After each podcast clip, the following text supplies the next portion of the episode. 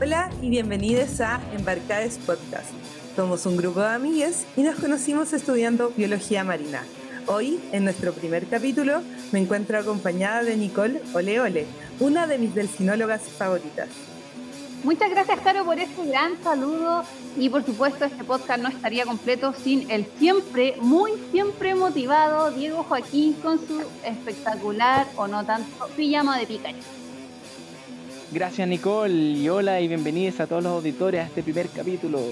Y junto a nosotros está la seca y amante de las plantas y la más tatuada del grupo, quien nos presentó y hizo el inicio del saludo, Caro. Muchas gracias Diego y bueno, no esperamos ser referentes intelectuales, mucho menos morales, solo les invitamos a embarcarse en una entretenida conversación. Quién sabe, tal vez al final del capítulo hayamos aprendido algún dato nuevo de manera inesperada.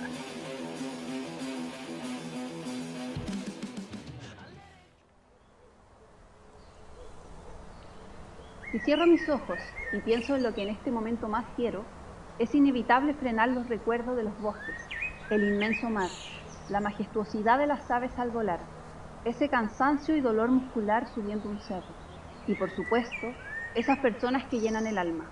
Nos hace falta la naturaleza, nos hace falta mucho sentirnos. Quizás a mí o a ti no nos falta nada, pero se me llena el corazón de tormentas cuando pienso en lo que este gobierno le ha hecho a miles de familias durante la pandemia el abandono, la burla y la desesperanza. Pero vuelvo a cerrar los ojos y veo que esto no comienza ahora, comienza años atrás, incluso siglos atrás. La usurpación, el extractivismo, el saqueo ambiental, solo nos ha llevado a la degradación de nuestra naturaleza en pro del mantenimiento de un sistema económico nefasto. La crisis social es absolutamente ambiental. Si no, pregunten en Quintero y Puchuncaví si han vuelto a respirar en paz hasta nuestra dignidad la están vendiendo. ¿Por qué no hacerlo con la tierra? Lo más aberrante es que nuestra constitución sustenta este modelo, en donde la naturaleza es un bien de consumo, en donde ríen unos pocos, mientras muchos otros cantamos a todo pulmón el baile de los que sobran. Acá se aprueba. Eh, cabros, esto no prendió, no prendió, no, no, no, no son más choros, no, no, no se han ganado el apoyo de la población.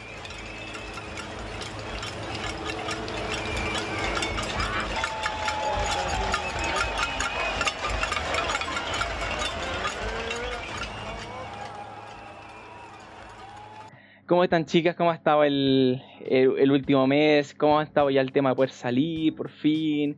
Tal vez poder ir al cerro. Aparte también decirle a nuestros auditores bienvenido al primer capítulo oficial de la primera temporada.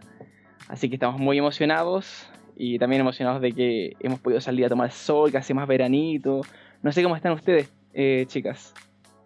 Mm, yo la verdad es que un poco accidentada Después de seis meses de no tener un terreno, fui el, la semana pasada a mi primer terreno a sacar muestras y me botó una ola, pero fue, yo creo que igual fue una experiencia increíble esto de volver a ver la playa. O sea, ya este, estoy, partí como por el melodrama y todo, pero en realidad eh, volver a ver el mar, recuerdo estar por la carretera iba con, con mi compañero, con el Nico, estábamos así como, loco, loco el agua, así el viento.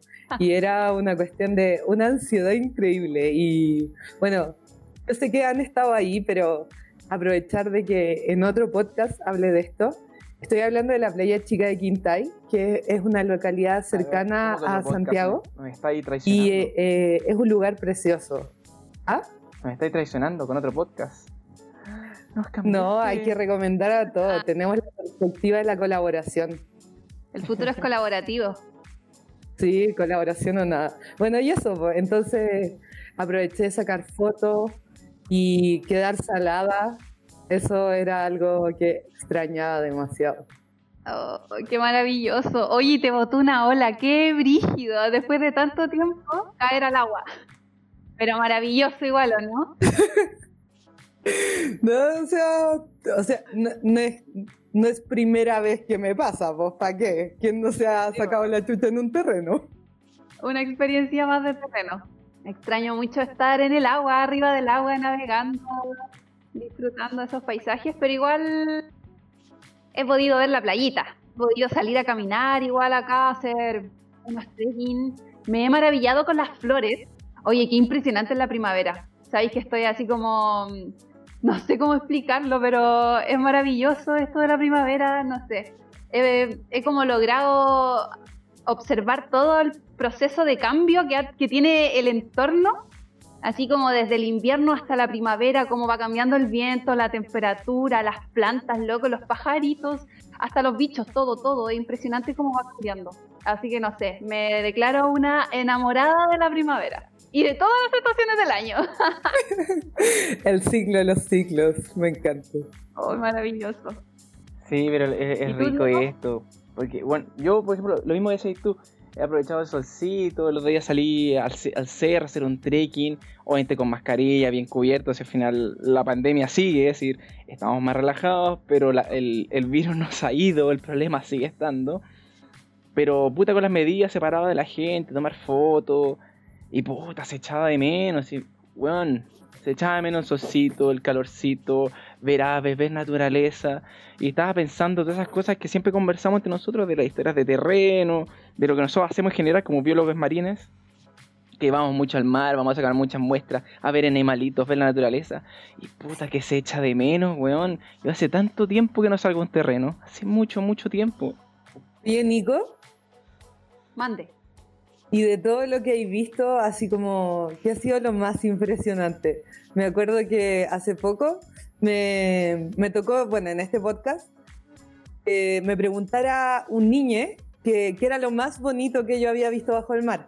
Y por eso dije la playa chica de Quintay y esas pozas maravillosas de colores. Pero, ¿y tú qué es lo más así increíble que has visto?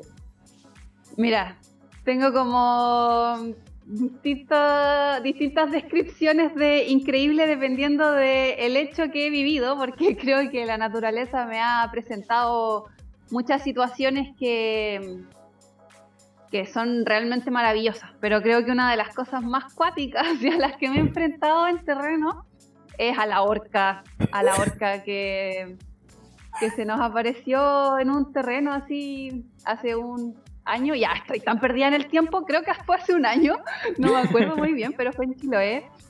Y apareció una orca, así íbamos navegando con mi equipo de mujeres maravillosas. Íbamos navegando ahí felices y, y toda la cosa, encantadas con un lugar maravilloso y de repente, ¡pa! aparece una orca al lado de nosotras. Onda, te lo juro que al lado mío, a menos de un metro, oh, y era una orca gigante y yo como que lloraba y reía. Onda, sentía que mm, estaba en una plenitud de observación brígida, así como que no sabía qué sentir. Yo creo que eso ha sido lo más cuático que, mm, que me ha pasado, así brígido. Así con, ¿De qué porte, ¿de qué porte era tu bote? Así como respecto a la orca. ¿Era más grande, era más el chico? Bote, el bote era mide 4 metros de eslora que es de la punta a punta de proa a popa, cuatro metritos, y la orca medía entre 6 a 7 metros, yo creo, al, menos. Ah, era grande. madre. Ay, sí, era grande y yo ahí manejando el bote, ¡ah! la concha, la lora, la orca al lado saliendo cada rato y yo... y más encima tengo que, tenía que estar bien preocupada porque yo voy manejando, entonces tengo que estar atenta a las chiquillas que iban arriba, a su seguridad, al entorno, a la, al bote, a la orca, a mantener la velocidad para no, porque también es todo un, un, procedimiento el que hay que tener cuando te enfrentas a un mamífero marino, sobre todo un cetáceo y a una orca, con la velocidad, con tus movimientos del bote, entonces igual hay que ah, mantener entre la calma y la... pero ahí se pudo. Oye, pero, pero, pero para los auditores, es decir, eh, ya, nosotros, bueno, tampoco yo trabajo con orcas, tampoco la he visto frente a frente, es lo que he leído, visto en documentales. Tú, Nico, es la única que creo que ha tenido experiencia de verdad con una orca. Pero para los auditores, es decir, ¿tenéis más miedo de hacerle daño a la orca o la orca te puede hacer daño a ti? Porque igual, igual es, para, dar, para que te dé miedo, pero te puede pasar algo con una orca, te puede atacar o hacer algo así. ¿Sabéis que, mira, evaluando el comportamiento de la orca que tuvo en ese momento, porque, bueno, a mí yo trabajo con delfines, ¿ah? Eh, el comportamiento que tuvo la orca era igual al que tenían los otros delfines, eso de acercarse al bote, al menos los delfines australes por ahí que se juntan harto al bote, entonces era como un comportamiento así, ¿cachai? Como de acercarse. En ese entonces yo creo que tenía cero intenciones este animal de poder, de querer botarnos. Pero, ¿cachai? Que hay algunos registros impresionantes de este último tiempo de unas orcas que atacan a embarcaciones. No me acuerdo dónde, pero era cerca de España, ponte tú, o por esos lares pero que onda eh, son eventos constantes de ataques de orcas a embarcaciones, como que las tratan de como de arrastrar, como de romper, no sé, súper raro, la verdad no, no, puedo explicar mucho ese comportamiento. Así que ahí, han habido como 15 registros más o menos en los últimos meses. Ya, pero igual 15 es poco, es decir, es algo raro y súper localizado o, o, a ti te podría haber pasado. Eso es lo interesante, pues Diego, eso es lo interesante. ¿Por qué? ¿No? Porque, porque no hay registros de eso. Y es súper localizado y es en el mismo lugar y es en el, en el último tiempo todo, todo estos registros. Bueno, pero ahí podemos hablar muchas cosas. Bueno, sí. A ver, igual pasa como dos cosas en general con la información. Una cosa, el, el hecho de que no haya registro de algo no significa que no ocurra, significa que nadie lo ha reportado. Pero también, eh, no sé, los animales, nosotros somos animales entonces respondemos y no sé si nunca se ha visto que las orcas, porque orcas hay en Chile, ¿no? Están en el sur, e, existen, conviven como con las embarcaciones y no hay registro de esas cosas, entonces algo está ocurriendo, me imagino. Sí, eso es lo interesante. Oye, eso que dijiste es muy cierto. Hay un, un científico maravilloso, o hubo un científico maravilloso, que a mí me encanta repetir esto, yo lo repito en todas partes, así que ya debo parecer loro, pero que dijo que la ausencia de pruebas no es prueba de ausencia. El maravilloso Carl Sagan. Así que ahí siempre, siempre cuestionando a la autoridad, ah, ah. Cuestionando todo. El alma del científico tiene que cuestionarlo todo. Nunca dar nada por hecho. Nada, nada es totalmente cierto. Siempre se puede cuestionar un poco más. Eso es importante. Oye, si que antes se me olvide, tú, niñita súper experta en orcas, porque en verdad es la única de los tres que sabe más de orcas, eh, son ballenas asesinas, o así se les dice. Pero dijiste que era, está con otros delfines, es decir, no es ballena. No, no, no. La orca no es una ballena, es dentro del grupo de los delfines. ¿Cachai? Onda, los cetáceos, que son donde están todas las ballenas, los delfines, bla, bla, bla, y todas esas cosas maravillosas que nos encantan del mar. Em, se dividen como en dos grupos que son los micetos, que son todos los ballenas, y los odontocetos, que son los delfines, las orquitas, el cachalote y otros muchos más entretenidos. Entonces hemos vivido grandes mentiras en nuestra vida, es decir, el cachalote y la, y la orca o ballena asesina son delfines, siempre han sido delfines, toda la vida. Que yo tengo entendido que eso viene como de un derivado del inglés, como del killer whale y un malentendido de la traducción que derivó de la traducción de una ballena asesina y que creo que provenía como de un asesino de ballenas. No, no estoy segura, pero he escuchado que, esa es como la historia. Podría buscarlo y probablemente eso lo vamos a dejar en, en las redes sociales. Ahí vamos a buscar la información. Para no dar tanto dato impreciso, vamos a corroborar luego de, del, del podcast. Sí, la información se genera de manera constante, pues sí, no somos dueños del conocimiento. Además, como las, las traducciones, como traducir la Biblia, pues. Ah, ahí, ahí, todos traducen las cosas a conveniencia, ¿no? La interpretación de cada uno, claro, verdad. Como, la como las interpretaciones legales. Mm, como las políticas ambientales que están libres de interpretación. Puta, sí, weón. Oye, ¿y tú, Caro, tenías alguna otra historia? Tú que trabajas con algas, has buceado, has metido, te has sumergido a buscar alguitas. Sí, bueno, la verdad es que me pasa esto de que hay momentos, no, no me han pasado, o sea, las algas son maravillosas, ¿ah? que se sepa, desde ya, en nuestro primer capítulo, las algas lo tienen toro. Pero eh, con la conexión con la naturaleza es súper cuático que la, la Nico tiene esa historia ahí con la orca que es maravillosa. Y yo tengo una historia con un chungungo, que a mí me llegó a tocar el corazón. Y para quien no sepa qué es un chungungo, es un mamífero marino, es como una eh, nutria. Mamíferos, mamíferólogos auxilios. Sí, sería una nutria. Nutria, gato de mar le llaman igual en. Hermoso gato de mar y muy intrépido. No confundir con el bison. Pero bueno, la cosa es que me acuerdo una vez, estaba acompañando a un colega en su tesis de doctorado. Y creo que veníamos, ah, creo que la mañana habíamos ido a otra playa, habíamos ido a Orcón, eh, botes, sacar algas porque teníamos un longline, un cultivo así como en alta mar. Porque estábamos viendo qué pasaba ahí con, con erizos si, evalua, si les dábamos algas de diferentes sitios que pueden estar más o menos contaminados. Esa es como una de las referencias. Y después nos fuimos a sacar erizos. Un, un número autorizado que no afecte la población, todos esos detalles hay que tener antes de sacar muestra. Y la cosa es que había sido un día agotador. Habíamos llegado a la playa y hacía frío y teníamos que sacar hartos.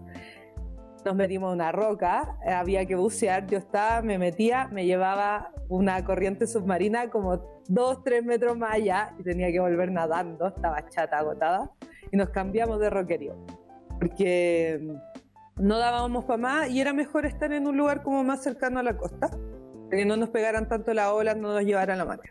Y de repente eh, estábamos así como buscando dónde ver, te parece un chungungo nos empezó a hacer gracia, así como muy cerca.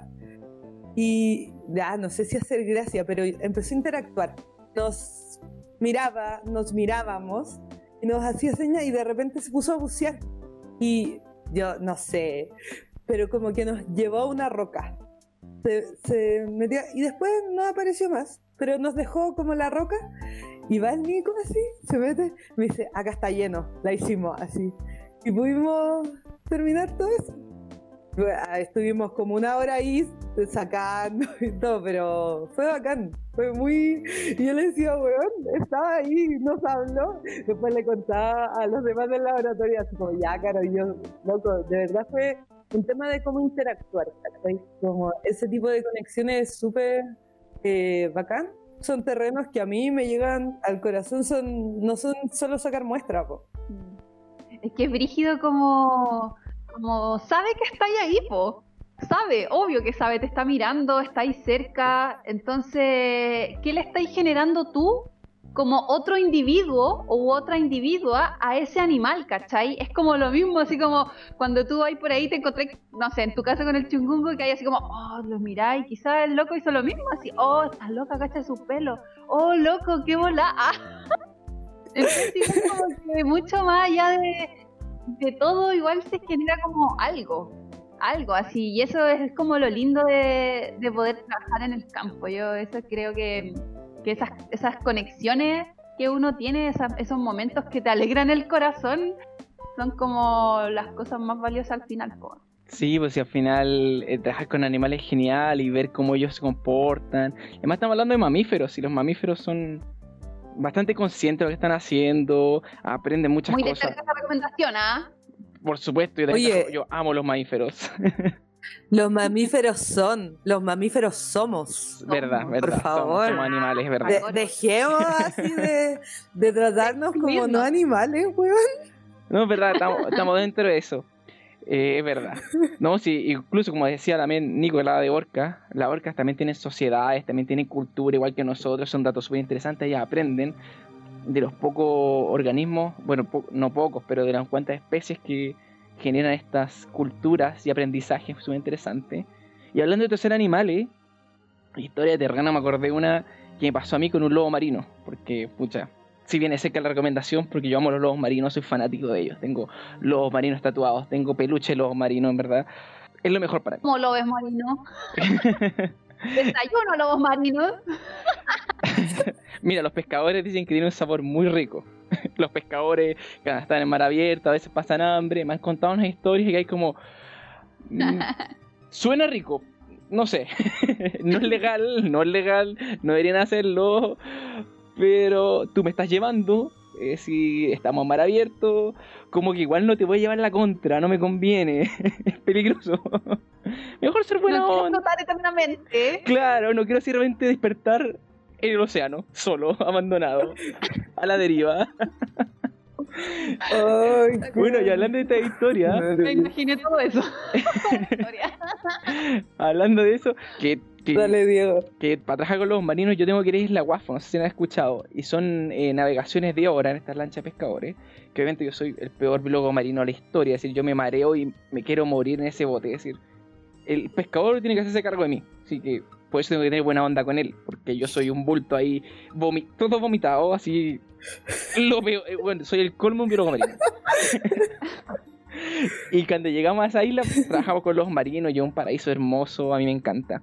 Y tengo una historia que, eh, que me recuerda eso de Chungungo, que viste un Chungungo, el Chungungo sintió lo mismo que tú, así, tú lo viste, le hiciste gracia, el Chungungo te hizo gracia, ahí, ahí, interactuaron y fue como hermoso. Es una historia parecida pero con un lobo marino. Los que íbamos a trabajar con voluntarios y otros colegas, eh, tenemos el campamento y tenemos que subir al faro de la isla, que está en el cerro como 40 minutos caminando. Entonces, todos los- como todos los días agarramos el el equipo, ropa, cosas, comida, muestras y subíamos por la, ruta. Teníamos que pasar por la playa, por los roquerillos, entre los lobos. Y había una zona que era una playa de, de piedrita, donde siempre pasábamos todos los días. Y hay como un muro gigante de piedra. Entonces yo estaba caminando, estaba como líder del- de la caravana, así todos me seguían, voluntarios, eh, un grupo multidisciplinario, chicos y chicas, ahí éramos como cinco o seis personas. Y estábamos caminando, vimos el muro de, de roca y sí pasamos por ahí, pero detrás del muro de roca no se veía nada. Y el muro de roca estaba como a un metro de, del mar, incluso el- el- las olas llegaban y, y tapaban ahí, entonces hay que pasar rápido para que el agua no te mojara los pies o no te, no te llevara la ola. Entonces voy pasando yo primero, voy pasando para que no me agarre la ola, y de repente paso el muro de roca, miro para la derecha, a un metro mío, así a la nada, un lobo marino común, que son como dos metros, un animal de dos metros. Ustedes, chicas, me conocen, no soy muy alto, es decir, el lobo me superaba por mucho. y el, el lobo estaba ahí, estaba como, como a un metro mío, metido en una cuevita, en una cuevita entre rocas. Después caché que lo que estaba haciendo es que estaba tratando de comer un pingüino de Humboldt que había ahí, que se había escondido entre las rocas, hacía una cuevita, para que el lobo no entrara, y el lobo estaba intentando comérselo como pudiera. Cuando pasé lo miré, el lobo me miró, yo lo miré, él me miró, nos identificamos, y fue un concha tu madre. el lobo, el lobo pensó lo mismo, fue como, ¿quién es este weón? Y bueno, el lobo lo que hizo fue correr, escapar. Pero ¿cuál es el problema? Que el lobo estaba, el lobo quería correr hacia el mar. ¿Y qué había entre el mar y él? Yo. Entonces el weón dijo, me importa una mierda, el camino más rápido es pasar por arriba de este weón.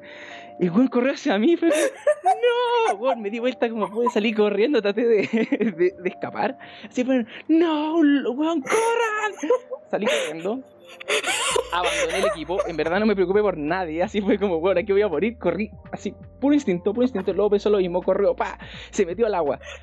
Después, después las chiquillas me contaron que lo que ellas vieron fue que yo estaba caminando tranquilo, me perdí detrás de la roca y de repente escuchan ¡Concha tu madre, un lobo! Y sa- salgo yo corriendo como pude entre, entre una, una playa de piedritas que me hundía así como ciénaga. y de repente como que me viene así como ¿qué le hace a este weón? Loco, cul-". y de repente ven que una sombra pasa pa directo al agua, así un- se tira un piquero. Y todos quedan como ¡Oh, weón! Entonces Me muero. casi me mata. Fue muy entretenido. Yo, yo, yo lo sigo recordando con mucho cariño esa historia. Cuando nos miramos y dijimos, los dos estamos cagados de susto. Corramos. Cada uno corrió hacia su lado. El problema es que corrió hacia el lado que no me convenía. Hacia el lado que me daba mucho miedo. Claro. Oye, eh, Brigio, el tema de los lobos. Yo una vez me metí a bucear una lobera y me dan mucho nervio. Como que son emociones igual que a mí, me cuestan controlar. Además son grandes. Oye, y tocaste tema sensible, Diego. Isla Guafo. En serio. Yo me quería morir. O sea, ¿recuerdan que el capítulo pasado hablamos de todo este tema de Escazú? Bueno, Escazú no se firmó. Y eh, una de, se escuchó así mucho discurso político. mucho tema de la soberanía. Y en ese mismo día donde hablan harto de la soberanía de Chile, aparecen las noticias en venta cinco islas chilenas, no solo Guafo. Y así como, ¿qué? Y me metí a ver porque obvio que en realidad es súper importante, no es obvio, pero es muy importante que cuando leemos una noticia revisar la fuente y buscar más información, porque al final hay mucha fake news y cosas. Y me meto a revisar y efectivamente estaba hasta el link. Eh, salió por Twitter harto. Vi, tweets también de gente que linkeaba y era una página que se llama como Private Beach, Private Islands, islas privadas y así había un catálogo de islas en venta, y entre ellas Isla Guafo. Y tengo entendido que Isla Guafo es reserva de biodiversidad. ¿Cómo, cómo es el cuento, Diego, que tú ahí estaba ahí? Sí, ese es un tema bien cuático porque Isla Guafo se sabe que tiene una, como dices tú, una reserva de biodiversidad, como el, un hotspot, como sería de biodiversidad, donde hay muchas especies conviviendo ahí. Es una isla que no, no tiene población humana, es decir, yo les contaba la historia que llama un faro, el faro de la isla donde viven de 4 a 5 marinos que son de la Armada que de Chile que se encargan de regularizar los pescadores, los buques cargueros y todo eso. Ellos son los únicos, que, los únicos que viven en la isla, no hay nadie más. Es decir, esa isla tiene un montón de especies que nunca conoció el ser humano, pero nunca, nunca, nunca, nunca en la, vida. Y ahí tenéis, no sé, la población reproductiva fuera de la negra más grande que se conoce, también unas poblaciones más importantes, el fino austral, tiene nutrias, tiene ballenas, tiene distintas algas, tiene un montón de un bosque inexplorado con quién sabe qué especie y bueno, y esa isla tiene dueño, hace mucho tiempo que tiene dueño porque Chile la vendió y ahora se la está peleando. Yo tenía claro que tenía una multinacional, ahora estoy viendo las noticias que parece que tiene, es de una familia y las familias se la están peleando por quién de los herederos se va a quedar en la isla, qué quieren hacer con la isla, es decir, es un lugar que para el mundo es súper importante porque tiene mucha diversidad, muchas especies y alguien es su dueño y puede hacer lo que quiera con él y si, si quiere pitear a todo toda la fauna y flora que hay ahí, está en su derecho porque es su propiedad. Oye, y otra cosita, argumentando un poquito a eso, que además de la gran biodiversidad que hay en esa isla, que mencionaste la colonia nidificante de Far de la Negra, de la cual no se conoce absolutamente casi nada, eh, y es una de las más grandes, eh, también es un punto importante de extracción de recursos pesqueros para muchas personas, para muchos pescadores y pescadoras y muchas familias también. Entonces acá entra todo un rollo de que tenía un pedazo de tierra que crees que es tuyo porque tienes un papel que te lo acredita, pero no te das cuenta también que hay otros problemas que son ligados a, conflictos socioambientales. Entonces, si, la, si todo esto se privatiza de esta forma, eh, ¿qué vaya a hacer después con toda esta gente? ¿Cachai? qué vaya a hacer con toda la biodiversidad, qué vaya a hacer con, con, toda, con todo el flujo social y económico que hay eh, a partir de eso también. Es un tema heavy en realidad porque lo podemos tratar como algo actual, pero esto es un tema histórico. O sea, desde el 60 y el 80 especialmente, Chile tiene un tipo de estructura económica. Hoy día fue, fue súper cuático. Eh, como les conté, estoy lesionada, así que en la mañana tuve que tomar un Uber para ir a trabajar. Y me fui hablando con un economista. Como que enganchamos por este tema de que eh, donde yo iba era donde había sido su antigua facultad, que era de economía. Entonces fuimos hablando como este tema de em, biodiversidad y que muchas veces se malentiende este concepto de no querer conflictos socioambientales o resguardar la diversidad de estar en contra del desarrollo económico. Eso no es así. Y hablábamos como de modelos que se pueden postular y que aquí en Chile estaba tan instaurado el neoliberalismo, este concepto de extraer y extraer recursos, que pasas a llevar cientos de comunidades y que conceptualmente está muy difícil de cambiar, como que incluso hasta las universidades lo que se enseña es la materia del extractivismo y actualmente las comunidades no dan para más y el tema socioambiental, bueno, está saturado. Sé, hoy día también escuché un podcast que era una poetisa, pero que hablaba, ella era chilota, y contaba cómo había sido todo el tema de privatizar la isla, que actualmente hay mucha de la isla en venta, cómo se está instaurando la carretera, y cómo se ha empobrecido a la gente y que al final la gente no tiene más opciones. Es decir, los chilotes, chilotas, no extraen, era un musgo que tiene que, eh, además tenía directa relación con el abastecimiento de agua potable de la gente y ahora se extrae porque se usa para producir pañales y como productos de, eh, no sé, con valor agregado, pero en otros países se exporta. Les llega muy poca plata a los chilotes, pero si no sacan eso, como ya no pueden sacar recursos marinos porque está privatizado, no tienen cómo vivir y están cada vez disminuyendo su calidad de vida. Sí, ese que estáis hablando, creo que te refieres al pompón. Sí, al pompón de Chiloé. Que es un musgo. Se le conoce como el oro chilote. Sí, era bien fuerte el tema de, de la concepción que se tenía de, de cómo el neoliberalismo había llegado a la isla, que estaba aislada del continente, pero llegó con este concepto, invadió el tema económico respecto a una economía que tenían que era muy equilibrada. No, no estamos hablando de volver a esto, porque sabemos que actualmente hay otro tipo de economía y de necesidad y de producción, pero sí equilibrarlo y rescatar ese tipo de cosas que ahora estaba la biodiversidad empobrecida, la calidad de vida empobrecida, y si no se mejoraba ahora no sabían qué hacer. Claro, sí, es que me eso ir a la tú, al final una cosa es que podemos usar los recursos del planeta y la naturaleza, pero de manera sustentable. Eh, de una manera que podamos decir, mira, yo voy a sacar esto y nos vamos a beneficiados sin destruir la naturaleza. Y como decís tú, pasa mucho en Chiloé y por su cultura también de que se usar la naturaleza de una manera en la cual le sacan provecho de otras maneras, no solo extrayendo animales, no solo extrayendo flora, sino viviendo de ellas, sino que igual tener un bosque al lado ayuda. decir, un ejemplo muy burdo es, bueno, por ejemplo, nosotros que estamos en Santiago, tú y yo, Caro, bueno, nos vemos verde, nos vemos bosque. El hecho de que fuiste a la playa te cambió el ánimo, si llegaste mucho más feliz, bueno, manda, subí historias mucho más contentas en Instagram, en redes sociales, se te notaba, ¿cachai? Porque estar cerca de, de esta biodiversidad ayuda a caleta. Entonces, hay otros beneficios que si los auditores quieren, podemos conversar en otro capítulo, que son los servicios ecosistémicos.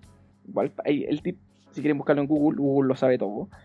Así que servicio ecosistémico, que son esta, estos beneficios que da la naturaleza, que no siempre son simplemente el recurso que lo extraigo y produzco algo, sino que me da bienestar, ayuda al turismo, ¿cachai? El, el solo mirarlo ya es bueno. Incluso hablando de turismo puede sacar beneficio de eso. Y como decís tú, Caro, el hecho de extraer todo eh, también caga a las comunidades que dependen de eso. Por ejemplo, también estamos hablando también del, recurso, por ejemplo, del agua. Ahora con el veto presidencial, donde las empresas pueden pasarse por la raja estas evaluaciones ambientales, eh, van, están explotando también en hierba loca, glaciares, que son agua que, que es un recurso importante que en algún momento va a estar escaso en el cambio climático y se está destruyendo gran, lugares que podrían ser no solo útiles para nosotros, sino para el planeta entero. Bueno, el tema del agua es complicadísimo y en verdad no no es como tan así. El veto presidencial tiene relación con el plan de reactivación económica, que es una ley que están ahora en trámite, que salió a raíz del COVID porque vamos a hablar después en algún momento también de los impactos económicos del COVID y qué ha pasado con la ciencia. Pero ha habido muchos, eh, a ver, muchos cortes de presupuesto en muchos ámbitos, pero una cosa a la que se le va a inyectar dinero es a las grandes empresas. Hay harto dato ahí, pero si se puede buscar, plan de reactivación económica. El otro día estuve en una charla que hablaba Camila Zárate, que ella es vocera de Agua y Territorio. Y así ella es abogada y explicaba cómo había ocurrido esta ley, paso a paso, como desde dónde se gestó y qué objetivos tenía, qué artículo promovía.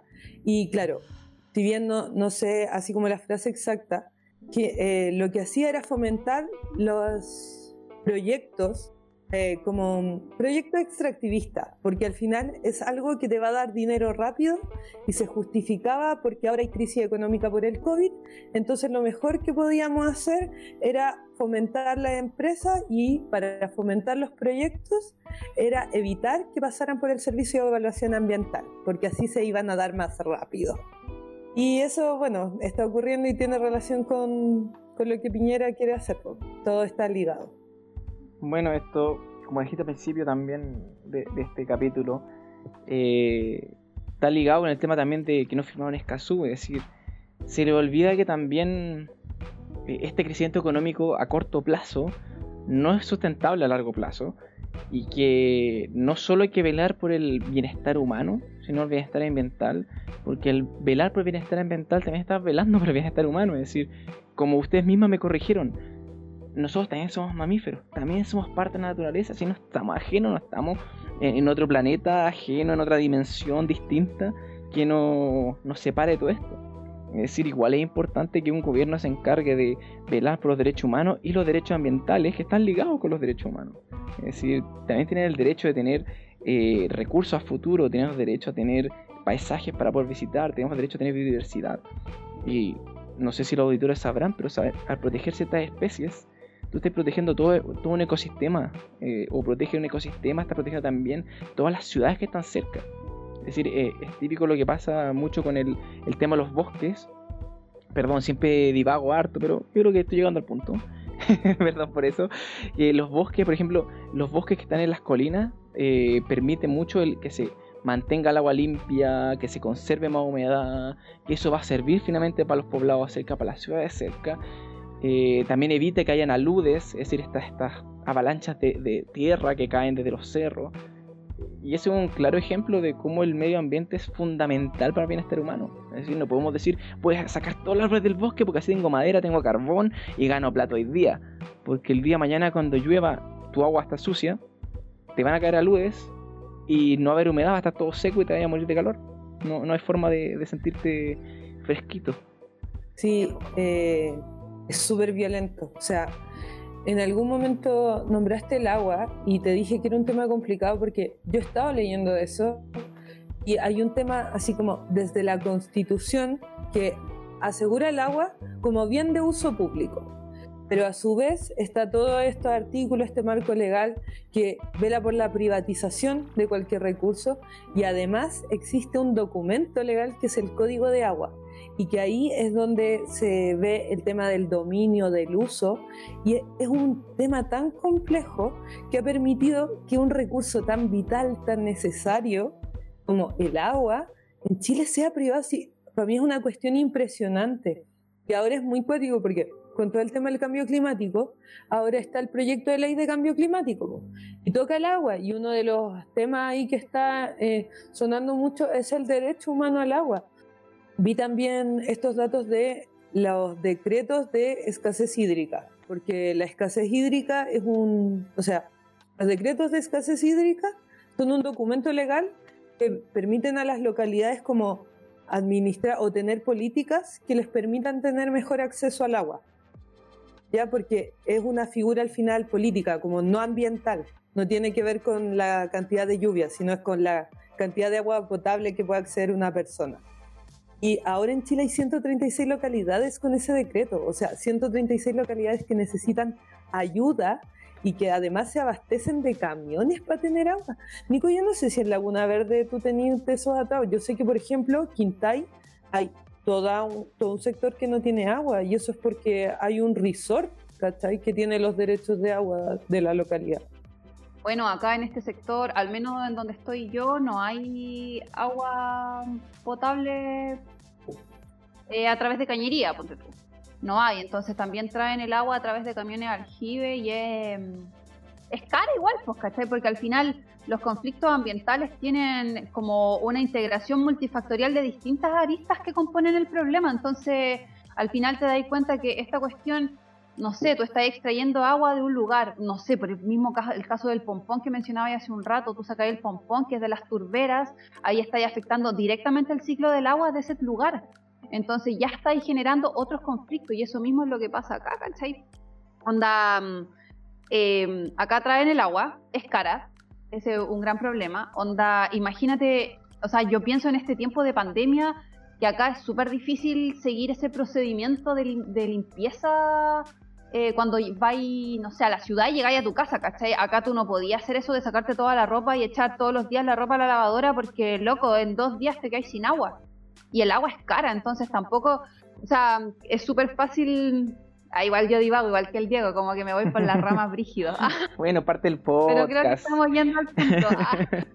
Entonces, eh, como tú decís, claro, el agua es un...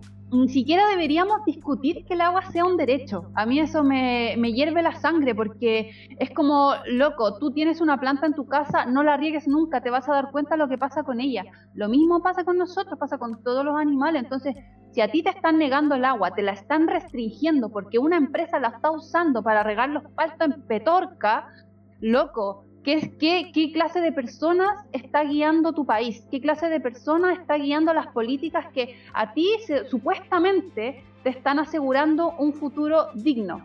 Te están asegurando una vejez digna. ¿Cómo? ¿Cómo si te quitan el agua?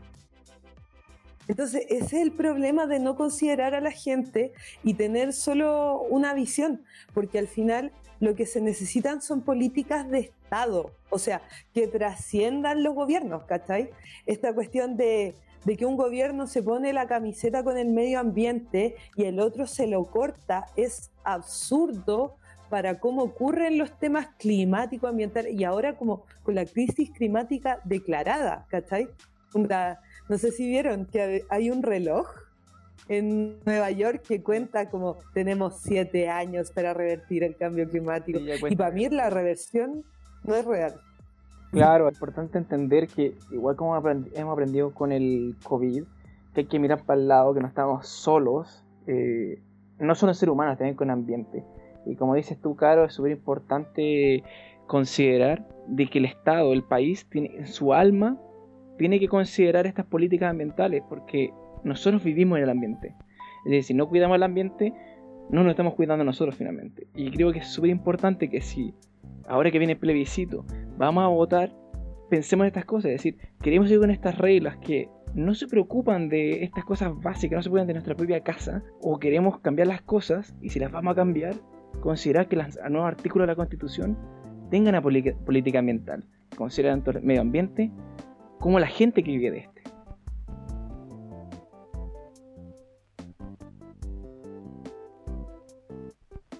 quería tomarme así como la palabra porque hemos hablado harto este tema de la constitución y entre muchas de las cosas que he escuchado es como esta de la constitución verde y saben que entre mis reflexiones como que creo que al final es una constitución de muchos colores porque esto y, y, lo otro es no creer que la constitución viene a solucionarlo todo. O sea, también tenemos un tema súper social pero la constitución finalmente es un instrumento jurídico que nos demos cuenta o no, sí nos puede dar otro tipo de vida.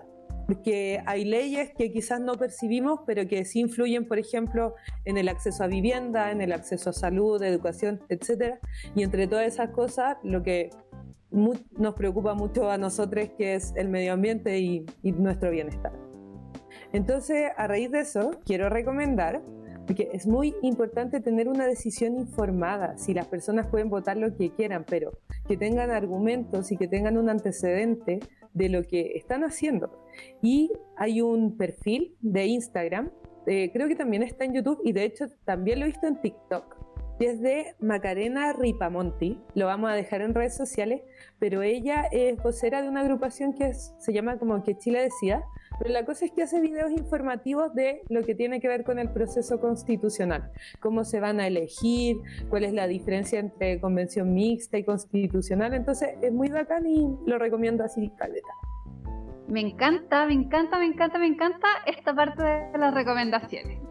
Es muy bacán, me encanta porque además muestra un poquito de como nuestras propias personalidades y eso es lo que te muy entretenido. Ah, ah, eh, bueno, y, basando en esto, ah, quiero, me gustaría recomendar una serie que a mi parecer es maravillosa, que me imagino que ya mucha gente la ha visto, pero pueden hacerlo como una que la ha visto como ocho veces, que es Cosmos. No sé si ustedes la han visto, Caro, Diego, pero es... hermosa. No, claro, es que... No, tampoco soy tan mala para el serie. Cosmos es maravillosa. Es una serie de divulgación científica respecto al universo, de toda la información del universo, pero lo interesante y muy entretenido es que considera que nosotros como y nosotras como habitantes de este planeta, incluyéndonos flora, fauna, fungi, bacterias y toda la cosa, somos parte del universo y eso creo que nos cuesta bastante a veces entender, como siempre decimos el universo y la bola, todo, pero no nos damos cuenta que nosotros también estamos inmersos en este gran mar de estrellas. Y es súper bueno porque nos ayuda a entender el origen, el origen de los orígenes. Y es maravilloso porque mm, me quedé grabada con eso de entender los orígenes para callar cómo, cómo vamos a ver el futuro y lo que estábamos hablando hace un rato atrás. Entonces creo que es importante comprender todos los aspectos de, mm, de una situación y sobre todo sobre lo que nosotros estamos haciendo acá en este momento de nuestra vida. Así que les recomiendo Cosmos. Es una serie que hizo Carl Sagan, además que tiré uno de, de sus oraciones célebres Aguante, aguante Cosmo, aguante el Cosmo y aguanten todos y todas. Y también eso de Carl Sagan también tiene hartos libros, también son muy entretenidos, están todos en PDF en Google, pongan Carl Sagan libros, pa, y se los descargan, son muchos, son muy fáciles de leer, muy entretenidos. Y hablando de libros, eh, también hay un libro que me encantaría recomendar, que lo leí el año pasado y creo que me cambió mucho la perspectiva, que tiene que ver mucho con el nuevo plebiscito y con lo que decía Caro, que es de estar informado para votar. Es decir, cada uno puede tener la postura que quiera, está bien. Eh, yo siempre aconsejo que no se abanderen a ideas, es decir, en un momento pueden ser muy derecha, después se dan cuenta que el contexto social les, eh, es mucho más beneficioso ser de izquierda porque tiene pensamientos que son útiles para el momento y no se abanderen con idea y no se casen con nada. Es decir, como también dice Carl Sagan, así estamos en busca de la verdad, no la sabemos absolutamente, hay que buscarla. El tema es que no se casen con idea y busquen información y siempre replantense sus propios pensamientos, cuestionense incluso ustedes mismos. Y para eso quiero recomendar... El mundo es muy dinámico. Claro, quiero recomendar un libro que critica un poco el sistema que estamos viendo económico y social y propone a través de eh, distintos experimentos sociales, los cuales están citados en el libro, que se hicieron en la vida real y funcionaron, obviamente a escala de ciudades y pueblos, eh, estas soluciones que podrían servirnos para un nuevo sistema, un nuevo funcionamiento de la sociedad. El libro se llama Utopía para Realistas, a favor de la renta básica universal, la semana laboral de 15 horas y un mundo sin fronteras, de Rutger Breckman. Les recomiendo mucho, es un tema muy simple, es decir, está para todo público, habla mucho de economía, mucho de sociología, como decía el mismo libro, habla de la renta universal, es decir, tener un sueldo fijo para todo ser humano por nacer. Suena una locura, pero vayan leyendo, tiene sentido. También los muy sin frontera, decir, que todos se muevan sin visa. También suena loco, pero tiene sentido. 15 horas a la semana de trabajo, que te paguen harto. Eso suena muy bueno. Lean el libro, se los recomiendo. Eh, les va a cambiar la forma de pensar. Y aunque tal vez les guste el sistema que tengamos, les va a dar herramientas para argumentar su postura o tal vez crear nuevas. Que eso es lo interesante, lo que tanto decía, dicen las niñas y que tanto también dicen, todas las recomendaciones que les damos es hacer pensamientos nuevos. Así que eh, les queremos agradecer por escuchar nuestro primer capítulo de la primera temporada. Espero que les haya gustado mucho. Eh, lo hicimos con mucho cariño. Síganos en redes sociales, en Embarcades Podcast, en Instagram y en YouTube y Embarcades en Spotify.